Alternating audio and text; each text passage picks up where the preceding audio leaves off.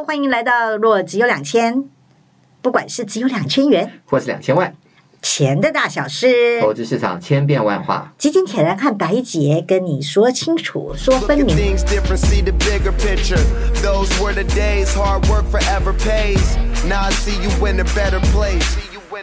Hello，大家好，欢迎来到若只有两千，我是白姐，我是凌云。哎，凌云呐，这个最近哦。我们都说二零二三年啊是投资债券的好时机啊。对，那这个不是我们叫的啦，因为市场的共识嘛。没错。那昨天哎这几天 Fed 终于又升息升息一码了。对。哎，你怎么解读他讲的？有人说哎这个好像我记得是摩根的吧？啊、摩根大通的有个说哎呀最快九月就要降息了。啊、奇怪了，我怎么听到的讲法是今年不会降？要到明年才会降，哎，怎么这个摩根怎么又翻脸了呢？又又提早了呢？对，好，那不晓得你最近读到的券商报告。我们先说这个 Fed 他的讲法呢，其实已经就是说他没有预设立场要升息了，没有预设立场要升息。对对对，那他就说要降息？他也没有说要降息，但他的说他们的想法是说，哎，我们未来要看这个景气的状况来决定啊。那之前的话说，不管景气状况如何，我们还是要升息。啊，对，哦、他有点改变了。那现在改变的就是说，哎、嗯，我看状况来决定，而且呢，嗯、看起来呢，今年应该是不会降息啊。他的他的意思是说，对，我记得他好像有说到一个不会降息这样的。他的意思是说，今年应该不会降息，但是呢，市场的预估就是说，用市场的如果说用价格来看的话啊，那判断是说，今年年下今年下半年是会要降息。哦，所以其实市场的这个预估已经是这样子一个情形啊，所以跟明显的跟这个呃 Fed 的这个联准局的讲法呢有一些出入。是对，所以所以现在有一家就先这样喊了。那高盛怎么看呢？啊，高盛的看法我倒是没有注意啦。啊，不过你可，可能也还没发表出来。对啊，比如说有这个野村呐、啊，之前就看的比较这个悲观的野村，啊就是一直认为说这个呃，今年去年的 Fed 就是要一直升息，他也看对了。那野村的看法好像还是觉得可能还是要升息。啊，哦、那其实我我个人是认为啦，就是说现在 Fed 有一点就是进退两难的感觉，是。啊，就是说，哎、嗯，现在碰到了这样子的一些这个金融的问题的时候，嗯、你看这两天其实呢，美国的这些中小型银行对一直在暴雷，对，又开始在跌了啊，又开始在跌，啊、就很多都跌大跌。那个好几个也是华尔街的大人物啊，是就陆续出来讲话说这个问题好像很难善了的样子。对对对，所以他们这些银行的可能也会有一些信用紧缩的情形嘛。对，因为很多人可能又开始去挤兑。啊，那挤兑的时候呢，他可能对于放款他就会比较谨慎，他要保有手上的现金，对不对？对，所以 Fed 其实不用做事啊，市场自然就帮他做事了，他自然而然就有一点信用紧缩的一种效应出来了。那对于联准局来讲的话，也许他们这样就可以不用去再升息升太多。那但是同时之间呢，如果通货膨胀呢没有下去的话呢，当然还是有可能就是这个这个威胁还在。对，所以短期之内如果说信用开始紧缩，然后呢呃经济呢开始降温的话，也许通货膨胀就开始下去了一些。嗯，那 Fed 对对联准局来讲的话，它升息的这个这个可能性就降低了非常多。但是至于说它会不会要降息这件事情，那当然看这信用紧缩的程度到什么样的情形。对，那另外一个就是说呢，看这个呃经济放缓的状况如何。如果放缓的情形呢非常的严重的话，那当然它就有可能要降息，会马上要降息。对，它可能就开始要降息这样的可能性。然后呢，通货膨胀也控制住的话，当然我们看到最近的这个原油的价格也下去了很多，所以呢，也对于这个通货膨胀的压力也减轻了一些。所以很市场上自然而然就会觉得说，哎，信用也开始紧缩了。那现在这个也也这个呃原油的价格也下去了，核心的通通货膨胀的数字呢看起来也比之前来的低了。那问题是就是说呢，哎，就业市场的状况，如果就业市场的状况呢也开始呢冷却了的话，那当然有可能就是说呢，服务业这边的这个呃薪资的水准的话呢，也开始有不会那么的紧绷了。没错，对，那这个时候可能联准局就可以降息，所以很多人是这样的预测。了解，对。那可是其实真的，假如这样的话，现在是真的投资债券的好时机了吗？那到底要投资哪一种债券？哎，这个我真的最近整理一下一些数据嘛，哈，你也知道，我们每个月都要整理一次的哈。哎，我就发现净申购啊，除了哎。其实我们都知道，按年收益成长是很那个的，很牛的，很牛的啊。哎，其实常常那个 Pingo 那档基金也是申购的蛮多的啊。对，然后再来就是国内投信发行的 ETF 也很红啊，也很夯。嘿嘿，对，不管是十年、二十年公债还是什么的之类的，哎，大家都在赌哎。对，再来是不升息了，可能是反而是要降息，所以应该有一些资本利得的空间了。对，现在已经有开始大家有这样的预期心态出现了。是是是是是，那。可是我们又听到的是，很多人根本就是觉得说，哎，我记得我们还讲过，还可以买货币型基金呐。对对对，对不对？货币型基金反而更稳，因为我自从知道说，哎，很多人买债券这个 ETF 的时候，嗯、我是在想说，因为我真的就是去光顾一下小店，连小店里面的。哎，那个股合伙股东之一，啊、他本来跟我讲他要买房地产，我我跟他讲说，你再看看吧，好、嗯，也许还会有更便宜的价格哈，因为他打算买到一个非黄金地段，所以我就劝了他，嗯、然后他就说，哦，对，投资的话我也有哦，我还买了债券 ETF，我说我的天啊，我就马上问哪一档，嗯、我说他他一讲那一档以后，我就知道了，我们的这个达人们都很厉害，是这个简直是就是显学了，这个对对，现在这个不是。有不是只有台台股 E E T F 夯哦，现在连债券 E T F 都很夯了。对，而且这个基金业者啊，所有的金融业者哦，这个尤其我是觉得基金业者做的这个投资教育是比较多的啦，哈。对对，然后他们就透过不论是达人呐、啊，不论是业业配啊，或不是业配啊，哈、uh，huh. 这样广为宣传各种金融知识啊、哦，是大家都知道哦，Fed 可能快不升息了，嗯、所以我们现在就是抢进债券 E T F 的好时机。对，所以就是说，如果 Fed 未来开始要降息的话呢，当然就是，是对的吗？对，这样就是选择这个天期越长的债券越好嘛，对不对？哦、开始降息的话，难怪他们都是十年、二十年期的那个特别的高。对对对嗯、是那如果说是就像您刚刚提到的这个货币市场基金啊，那货币市场基金的话，就会随着这个联准局的这个升息降息而变动。啊，也就是说呢，呃，如果说这个开始降息的话，那货币市场基金的报酬率就开始降低了。哦，啊，就有点像我们的短期的定存。OK，啊，短期定存的利率就开始往下降了嘛，对不对？所以呢，就看你的看法是，如果联准局的利息维持在这样子的一个水准一段时间的话，嗯、那当然是去买货币市场基金现在不错。对对，因为如果说你去买现在去买一个这个短期债券的话呢，可能它的现在的利息可能只有三到四个 percent。对对，但是呢，货币市场基金现在还有五个 percent。嗯哼，所以呢，你如果觉得利息会维持在现在这样的水准的话，维持一年的话，那你买货币型基金呢，你就可以拿到五个 percent 的这个报酬率。哎呀，我们不要这么贪心了，货币型基金就是 parking 用的啦。对，parking 还可以拿五个 percent，我们上次讲过了，苹果都四点一五趴了啊。对呀，可是 parking 用的就不要指望有一年啦。也是也是，就六个月就已经偷笑了。那如果六个月的话，你就拿到了这个五个 percent 的这个利息，不错。但是呢，如果你去买的一个债券型基金，比如说是三年期的这个债券型基金的话呢，也许它现在的这个利息呢不到买公债型的话。大概就是大概三点五到四个 percent 的，类似像这样子，那扣掉管理费可能只剩三个 percent。OK，那你买一个三趴的这样子的一个呃债券型呃债券型基金，那跟一个买一个可能是五趴的货币型基金持有半年的话，到底哪一个会比较好？那这大家要自己思考看看。这半年之间，如果说利息往下降的话，嗯、当然你的货币型基金的利率就往下降，就会往下调，报酬率就低了。对，对但是你的你的三年期的债券型基金就不错。啊，因为它是固定给你了，哦、你的殖利率大概就是三点几个 percent，类似像这样子的话，是是是，那其实你应该是买这个短期的债券会比较好一些。哦，可是真格的哈，就是我去看这些债券 ETF 哈，我就觉得很奇怪。我看它走势图，我们刚刚也稍微研究了一下，是是是，我我觉得我我们应该来跟大家分享一下啦，哈，是，就是说这个我们债券型基金怎么跟它的大盘有点不太一样？对，因为很很重要的就是，因为我们在台湾交易的这些 ETF 啊，不管你是投资在美国或者投资在其他地方，就算是投资在这个呃这个台湾以外的地方的话呢，其实它的净值还是必须要用台币来算。对，因为他们是在台湾的柜买，对对对，挂牌的，是对对对。哦所以它根据法令规定，它只有新台币计价。没错，它只有新台币计价。所以呢，当你买到的这样子的这个 ETF 的时候，你还是要考虑汇汇率的问题。因为它投资的标的可能是海外的资产。没错，没错。无论你买的是，假如是中国就人民币债券，没错，对不对？美国的话当然是美国公债或者什么抗通膨债啦，或者它的公司债啦，等等等等的。当这些都是美元嘛，是，对，所以还换回来台币汇率的影响。所以我就发现啊，这个哎。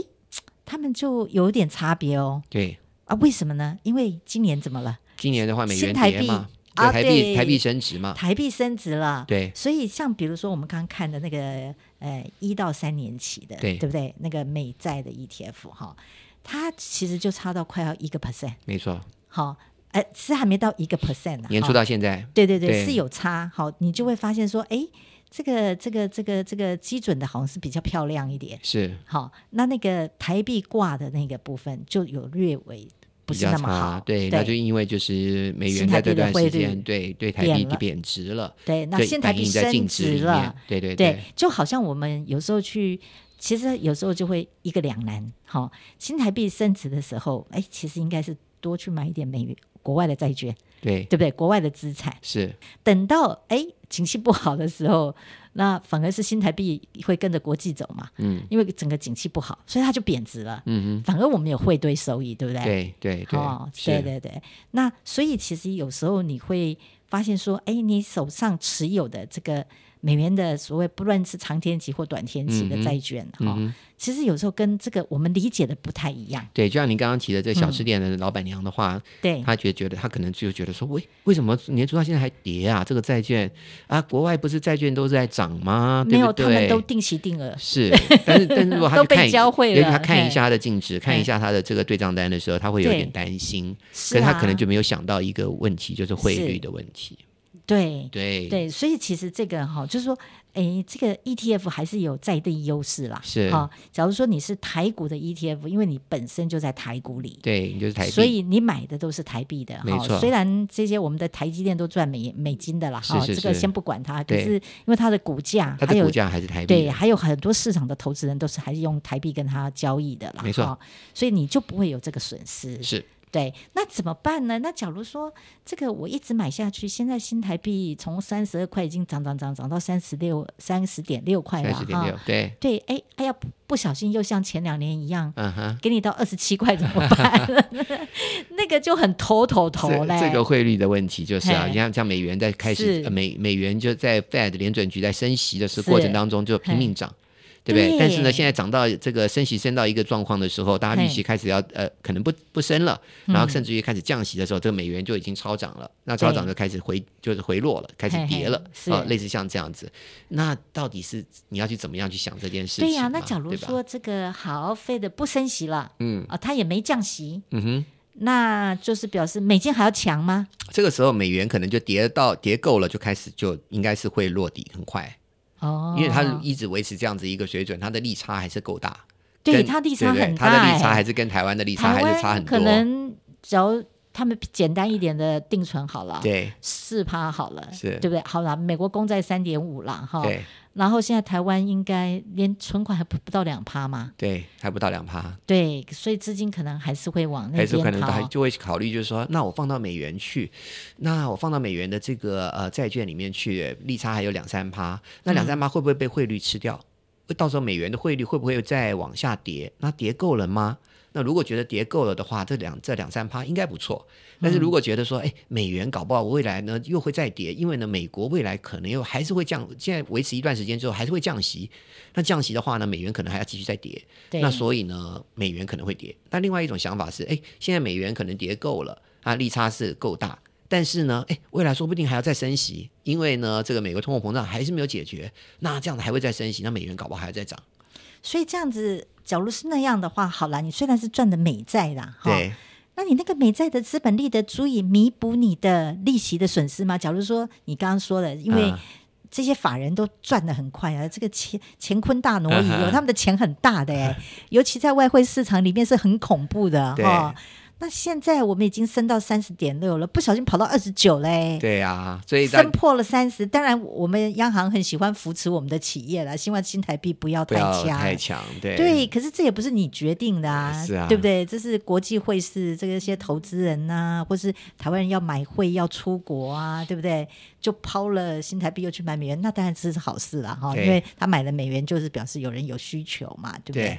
好，那这样子的话，会不会比如说这个基本面来看的话，可能我们比美国好啊，因为美国现在看起来很很乱啊。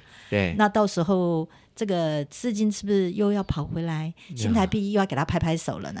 哎，对，那新台币拍拍手，我的投资，我只要买国外资产的新台币升值了，我一点都不好啊。是啊，对不对？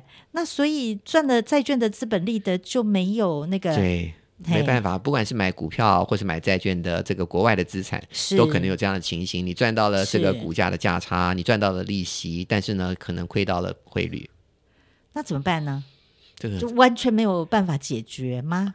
嗯，说实在的，我个人认为啦，就是说你投资到国外去的话呢，你可能就不要去想太多，就是汇率的问题，因为汇率这件事情，说实在的，很难看得准。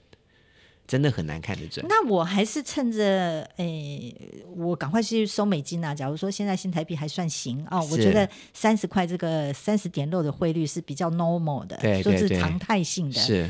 那我是不是干脆我自己换成美金去买国外的、啊？何必买台湾的？可是你换成你换成美金也是一样，到时候你要换回来的时候，还是要有面临汇率的问题、啊啊、我的美金就继续用美金滚啊。是啦，那你你只是说你不用去每天去想这汇率的问题，对，对不对？对对对对，但是你总是要面对它哪一天嘛？你哪一天要赎回来叫台湾，你要你要把钱汇回台湾，你还是会碰到这个问题。只不过就是说，你买这些台湾的发行的这种 ETF 的话，嗯、或者台湾发行的基金的话，因为它每天要用台币来结算的时候，它等于就让你每天要面对这个现实。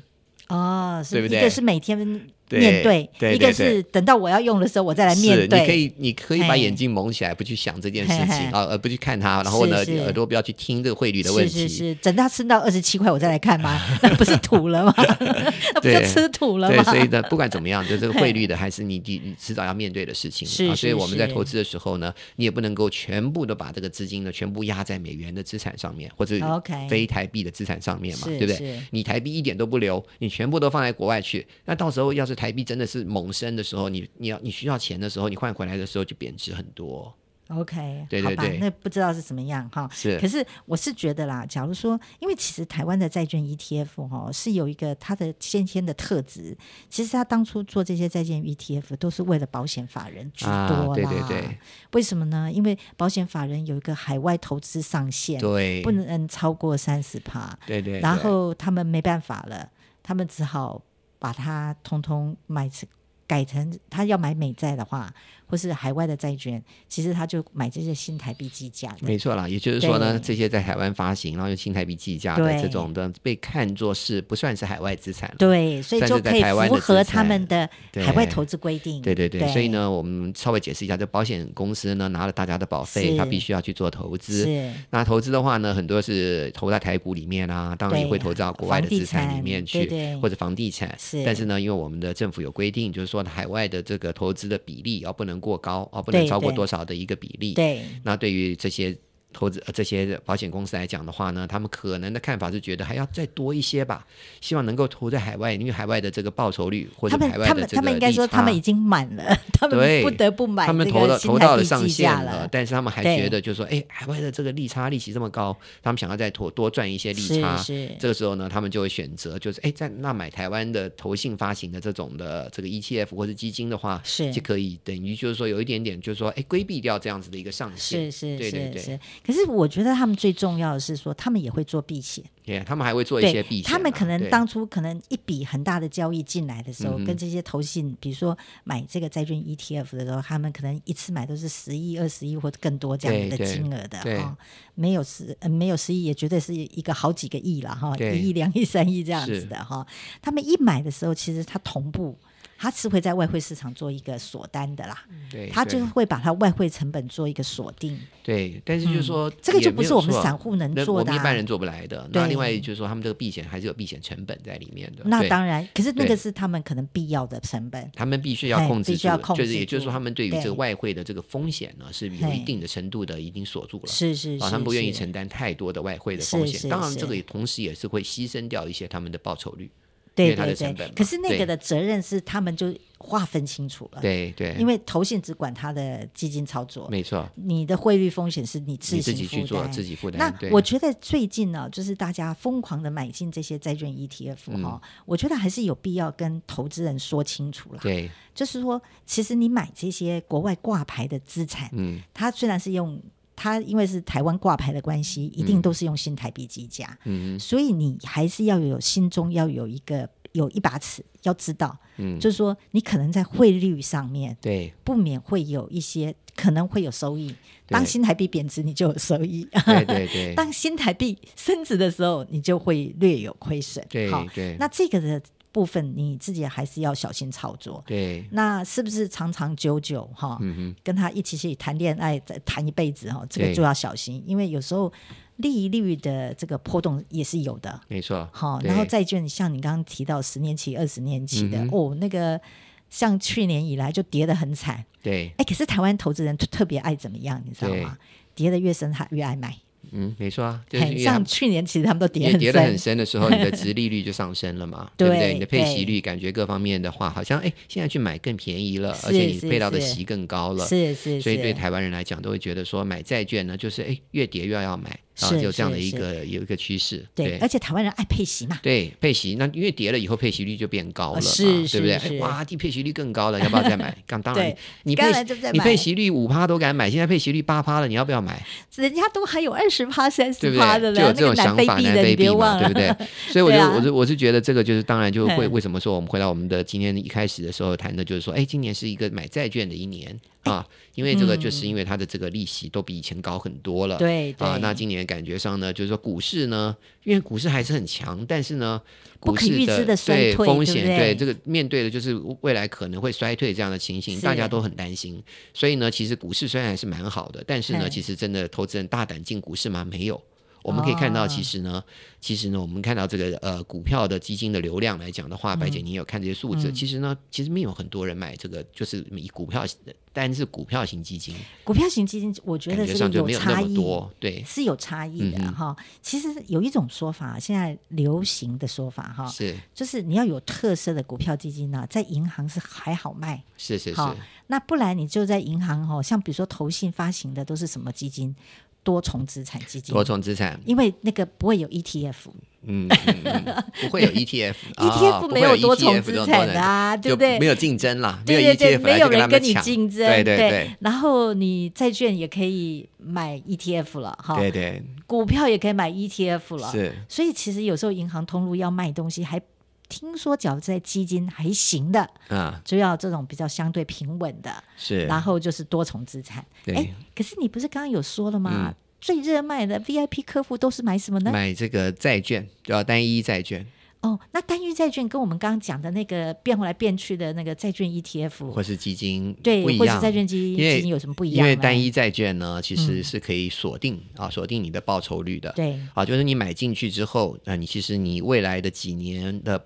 总报酬啊，包括你的配息啊，包括你的价格的上涨啊，或者下跌，这已经都已经锁定了。好，我现在。觉得 Apple 好，A A Apple 这个季报很好啊，的债券，对对对对。那我买 Apple 的债券呢？当然，你买 Apple 债券，我觉得应该应该不错啊，因为这个 Apple 这家公司是投资级的啊，是这个呃平等是高的，嗯应该也就是说呢，相对来讲是安全的一个债券。我想说实在的，如果苹果出事的话，那我想很多的科技公司都会很糟糕。是，我想我们的台股也会跌很深。可是呢，可是呢，我们要再拉回来想一想，就是说你当初的 Nokia，当初的这些公司也是很。不可一世的公司啊，哎，他的债券当初也是很强的啊，对，对不对？也是也是一个投资级的债券啊。那当初买投的 Nokia 的投资级的债券，可能损失也很大。啊，所以呢，我觉得就是说，虽然是苹果现在看起来是非常的好，然后现金也很多，那它赚的也非常非常赚钱的一个公司，但是不是代表说我们要把我们的所有钱压在一家公司的债券上面？那我觉得就是要很小心啊。那我只能说，台湾真是藏富于民啊，是难怪这个银行卖债券，还有听说一些券商、大型券商也都是付委托啊，帮大家买债券呢。对，而且还很厉害耶，A 债券三月配息，B 债券四月配息。哦，那再来一档，再来一个是六月配息，他帮你组合几档以后就月月配，对，嘿，就跟债券基金一模一样了，也是这样子，对对对。可是买一档单单独的债券要多少钱啊？但不一定，对，就是他可以在银行里面，他们可以切割嘛。他们把它切割成比较小的单位，哦、就可以给一般的投资人可以买啊，嗯、就是比如说一万美金也可以买啊。但、哦、那可是在国外的话，他可能每一每一买一张这样的债券，可能要十万美金以上啊，哦、类似像这样子啊。嗯、那所以呢，嗯、但是台湾的话，我们就可以，我们的银行就可以把它切割成比较小的单位。我们的银行真的很厉害，对，非常会碎股化，碎债券。现在大家都想说，我要 我就是要锁利，我不想要承受风险，因为其实买债券型基金或是 ETF 的话，你是不知道。未来你可以拿回来多少？这个是不确定性的啊，就是说啊，对，因为你的投资组合会每天有报价，会有一个评价出来，对对对，然后他就会估算出它的净值给你。对，它的净值啊，比如说十年以后你会拿回来多少钱，这个是没有确定的。但是如果你去买一张一张单一的债券，像白姐您刚刚提的这个苹果的债券的话，嗯，它讲好的是十年期，也就是说呢，十年以后它会把票面的这个本金会还你的。好，假如说你一买是好了，我们小单呐、啊，我们不是大单哈、嗯。只要大单当初一买是某富银行好了，去买了一亿美金的话，嗯、它等于是这个某富银行最后也会拿回一亿美金的意思喽？也不是这样子，不然怎样？呃、应该这样讲，你去你你你拿出一亿美金去买这个债券，对。但是如果这个债券的票面的话呢，是值、嗯、这个债券本身是值，比如说嗯，这样讲好了，九千万。啊、哦，是九千万，当到时候你会拿回九千万，这是确定的，okay, 类似像这样。Okay, 那一千万是配息了。呃，一千万你多拿了一千万的话，是未来因为每年它还会配息给你。哦、啊，对对对，所以呢，你愿意比。票面来的高的这个价格去买它哦，您说的这个是可能某富银行是在第二级市场买的啦，是是是，哦、对。那假如说我是一开始，一开始我就是承销的，对对对。如果你一开始发行的话，嗯、你拿一一亿去买的话，对，那你到时候他就会还你一亿，还有每一年还会还会再给你配息嘛，这个息也是固定的。对，那大家要知道哦，也许这个债券其实跟股票也是一样的，当初有一个上架的。价格对 IPO 对 IPO 的时候，比如说我们就设设它为一百块，嗯，那可是他就说了啊，我的股哎，我的债券值利率可能是三趴四趴，我每年都会付给你这样子，是是是，好，那你是原始。购买的人当然是一百块进就一百块回。如果是你一百块买到的话啊，就是它的整个票面是说好，是我给你借一百块，我到时候就还你一百块，而且还有 plus 有利息，还有利息。对，那可是这些债券不是放在冷冻柜里的啊？是，有时候这些银行会拿出来再来卖呀，券商也会拿出来卖，可以来交易的。对，拿出来交易啊，碰到景气好的时候，很多人需要的时候，这个债券价格就会一直上去，所以就会可能跑到了一百一。对，就可能会，对不对？可能是这样，可是它。殖利率就会不好了，因为本来要配四趴给你了嘛。对，那价格其实其实它价格就会下跌。对，就是说它本来要配配这样子一百块，它本来要配四块钱给你。但是呢，现在一百块涨到一百一了，那四块钱除以一百一的时候，那当然殖利率就没那么漂亮了。殖利率就降低了。对对对对对对，类似像这样子的。那它当然也会碰到不景气，对不对？是，可能一摔就是多少八十块。对，它一百块跌到八十块，那这个时候殖利率就上升了。对，殖利率就变得很漂亮了。对，因为它分母变小了。是是是，对对对，所以这就是分母跟分子的这个的比较嘛。那你哪有稳定啊？是稳定啊，因为为什么？因为当你买进去之后，你如果放在冷冻柜里面的话，十年拿出来，你一定还你的那个。你是说它会保鲜吗？就是他答应，假设今天苹果十年期以后，是苹果还是很强的话，对，他当然会没有被其他人打败，他当然会把当初跟你借的钱还你，嗯、而且每年都给你利息，这个就是固定的。就是一定 Okay. 一定是会这样发生的事情。要知道哦，它还是中间会上上下下。对，中间它的这个苹果的债券的价格，因为交易的结果、市场的变动的结果，嗯、它还是有上上下下。但是到最后，如果你持有到期的话呢，你就是会把那个当初它它发行的那个价格那个钱会拿回来的。对哦，所以这就为什么我现在的台湾的 VIP 的的客户呢，喜欢买这样子的一种产品，因为有可推测。对，对，它就是很可预测，可预测就是保本呐，啊，这个感觉上好像就是有一种定存呢，对对对，感觉上是保本呢，对，很稳。十年期，你告告诉我，十年以后会拿回来多少？哦，就是只要不是瑞信就好。对，就怕碰到瑞信这样子的 公司啊。对，那那那如果碰到这样的情形的话，那也也也是还还是要很小心啦。就是说，是公司到底是什么样的公司？当瑞信当初也是很好的投资级的债券啊，啊对不对？谁会晓得会这样？所以呢，到最后你就会想说啊，那这样的话呢，我分散好了，分成几个这个十年期的债券，我十年到期的时候我买十支嘛，那不会这么倒霉，十支都中嘛，对不对？对呀，所以类似像这样子分散也是可以啦。是是是，所以这也是为什么我们现在常常听到的就是这样。对呀，大家。一来大家喜欢配息嘛，嗯、二来喜欢稳定嘛，那可是新台币定存利率就是这么的，这么的这么低。这么的低，因为不能，因为我的定存利率高，就表示我的借贷利率高啊。借贷利率一一高，哦，那可能很多事情就要跑出来了。所以，我们刚刚讲说，你如果买一只的话呢，如果碰到像 Nokia、碰到瑞信的这样的情形的话，就比较危险嘛。那你要是买十只、二十只的好不好？那你怎么去挑这十只、二十只呢？所以呢，其实投信公司就会发行一种叫做目标到期。啊，对对对不对？你卖的非常好啊，最近。目标到期有一个好处嘞，对，就反正就是一次，就是我们教我们我们通常教他是 one way tickets，对，你就是 就是单程飞机票，对，就是他就说好四年啊，比如说最近有前一段时间热卖的一个四年期的目标到期的一个债券型基金，他就是呢，哎，把大家的钱拿来了之后呢，他就去买这选这些债券，买这个四年期的债券，然后呢买了就是这个这个下好离手啊，就不动了。对啊，就把那个债券就放在冷冻库里面，类似像这样，我们就很简单的比喻。然后呢，四年到期的时候还本，然后呢钱就还给你，然后中间的利息也配给你。啊，所以这个基本上呢，我我个人认为这个操作其实是。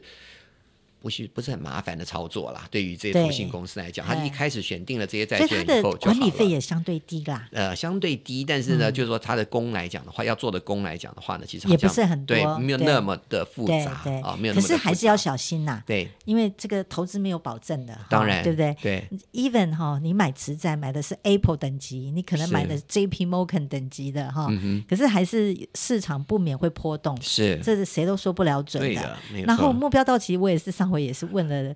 问了人家，我就说：“哎，你们这回选的都是投资等级债的，这个目标到期的，看起来挺不错的哦。是哈、哦，那可是哎，在这一次俄罗斯跟乌克兰战争之前啊，大家全部哈、哦，这个疫情前后，大家都是发目标到期新兴债，因为只有新兴市场它可以提供比较好的 高值利率嘛，哈。”对，结果哇哩嘞，好惨，好惨啊！好多新兴目标到期的新兴市场债券基金呢，都呃很多都那个本金就没有那么对，尤其是假如说当年因为看好新兴市场，那时候俄罗斯也没什么大事，还有中国啊，对，中国的房地产的这些债券，对，中国的房地产当然是就那个，因为它又不能动，对，所以你赎回来就要认。认认赔了，对，就是要缴比较多的管理费，费就有点像后收的那种概念哈。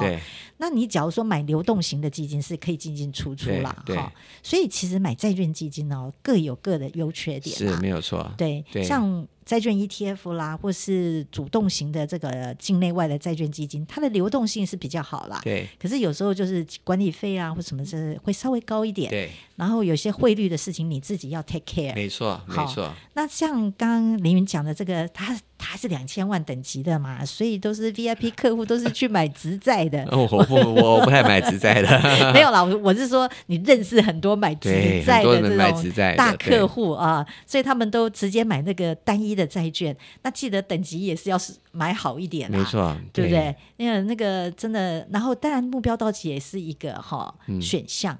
可是还是就要确认投资公司有没有好好帮你看好。没错，对啊，因为踩了俄罗斯，这谁也说不了。踩了俄罗斯，然后又踩了这个中国的房地产，对不对？这些呢都是新兴市场当初发行最大的一些债券。而且你要马上，你出了事了就很难卖啊。嗯嗯，对不对？俄罗斯的事情是没得卖，对对，是完全没得卖的，对不对？好，好，那我们今天就很呃，希望这样大家有听懂嘛？啊，还是我们要开一个 YouTube，可能大家比较容易懂。对，最红的这几些一些呃债券型的产品，比如说是直债啊，一个个别的债券，然后呢，债券型的 ETF 啊，要注意这个美元的汇率啊。那还有就是债券型的这个呃基金，那基金里面呢有分成，还有目标到期啊的这种基金，然后呢呃。你也要注意它的这个它的平等啊。那你买新兴市场的这种当当的汇率就这个呃利息稍微高一些啊，也许他们也是美元的这种的新兴市场债券啊，但是呢，它的利息可能高，但是呢，也要注意它的这些风险。然后有我们就刚刚举例，就是俄罗斯啊、中国啊这些的。所以呢，有各种各种的债券型的产品，就看你自己的需求啊。你要你的你的天期是要多久？那你如果你还有很长很长的时间的话呢，当然你可以选择是债券型基金或者 ETF。但如果天期你你你可能十年就要用钱的话，也许你就可以买一个直债，或者把它分散成不同的直直接呃这个个别的债券里面去。是，对对对。好啊，那这个今天这样很简单的跟大家来稍微。来个债券投资大全啊！假如还有不懂的，我们下回再来仔细分析。好。好，好。Okay. 哎，我是白姐，好，拜拜。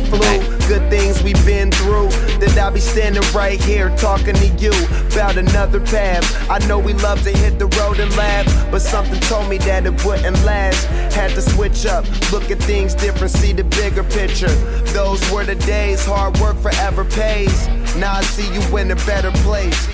Uh, how can we not talk about family when family's all that we got? Everything I would do, you were standing there by my side. And now you gon' be with me for the last ride. It's been a long day without you, my friend. And I'll tell you all about it when I see you again. See you again. We've come a long way, yeah, a long way. from where we began. You know, we started. Oh, I'll tell you all about it when I see you again. tell you. When I see you again.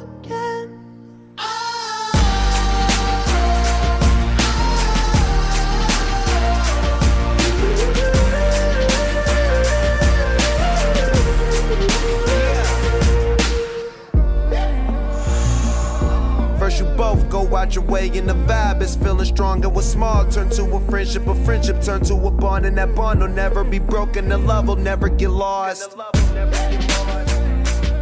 And when brotherhood come first then the line will never be crossed. Established it on our own when that line had to be drawn and that line is what we reach. So remember me when i'm gone